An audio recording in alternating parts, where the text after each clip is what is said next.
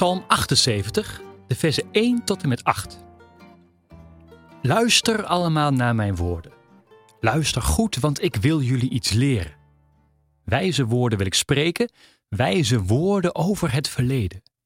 Over dingen die vroeger gebeurd zijn en die wij van onze voorouders hoorden. Ook onze kinderen moeten dat weten.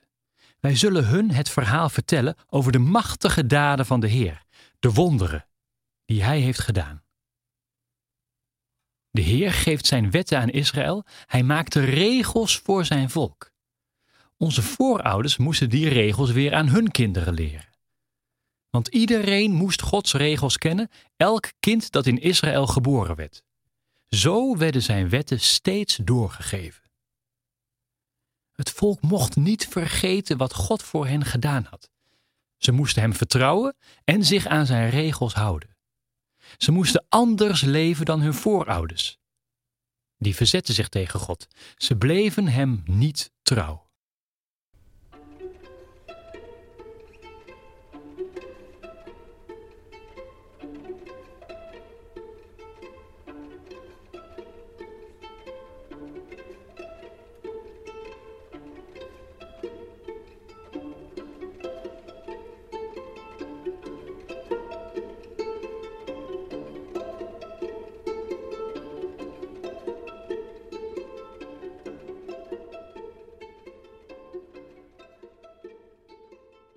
Er zijn heel wat uitdrukkingen en gezegden die te maken hebben met het belang van het kennen van jouw geschiedenis.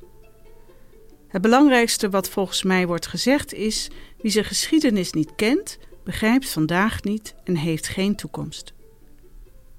Dit besef dat het belangrijk is om je geschiedenis te kennen en door te geven aan nieuwe generaties, zit heel diep in het Jodendom verworteld.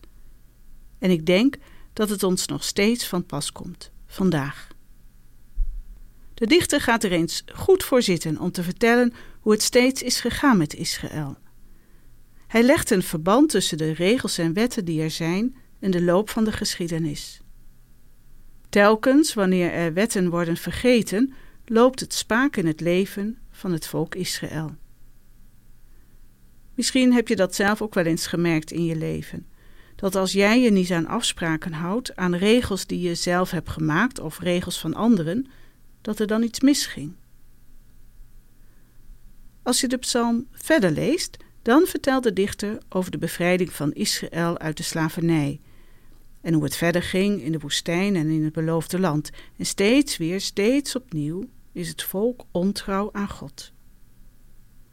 Dat lijkt de belangrijkste van alle wetten en regels: dat God vertrouwen verdient, om wat hij steeds weer voor het volk doet. Hij bevrijdt hen, hij zorgt voor water en voedsel in de woestijn. Hij schenkt vergeving. Steeds opnieuw blijkt God betrouwbaar. En hij is het vertrouwen van mensen waard. Mooi vind ik dat de les die getrokken wordt niet is dat allerlei kleine regeltjes worden overtreden, maar dat het gaat om de grote lijn, die begonnen is met de eerste regel van de tien belangrijkste. Ik ben de eeuwige jullie God. Ik heb jullie uit Egypte weggehaald en bevrijd uit slavernij. Met die daad van bevrijding begint de hele geschiedenis van God met zijn volk. Dit is de kern van de geschiedenis, die van generatie op generatie moet worden doorverteld. Pas dan kan Israël begrijpen wat vandaag betekent en welke toekomst erbij hoort.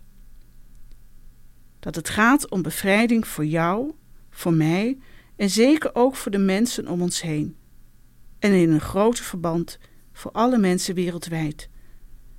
Dat is misschien wel het belangrijkste om te weten. Als je ziet wat er met mensen gebeurt.